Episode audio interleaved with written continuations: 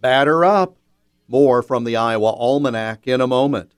It's one of the largest charity car shows in Iowa, Cruisin' for Camp Courageous, presented by the Cedar Valley Street Rod, Sunday, May 21st at the camp near Monticello. More than 400 cars, trucks, motorcycles, and more will be on display, plus a silent and live auction, craft show, pinstriping demonstrations, a full afternoon of fun for a great cause.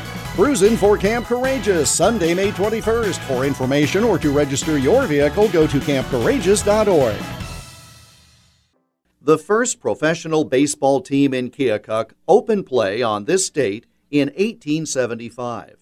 They were called the Keokuk Westerns, and they were part of the National Association of Professional Baseball Players. That league had been founded four years before as the first professional league in the United States.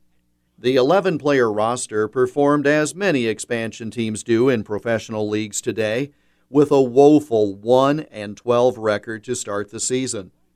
Things were so bad the team actually dropped out of the league on June 16th, barely six weeks into the season. Others in the league included teams from St. Louis, Chicago, New York, and Philadelphia. Those teams had been around for a while, and the following year, 1876, they left the National Association of Professional Baseball Teams to form a new group called the National League.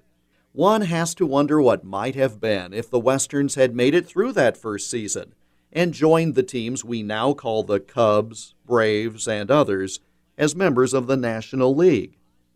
That did not happen, but the first pitch for professional baseball in Keokuk was thrown on this date in 1875. And that's Iowa Almanac for May 4th. Until tomorrow, I'm Jeff Stein.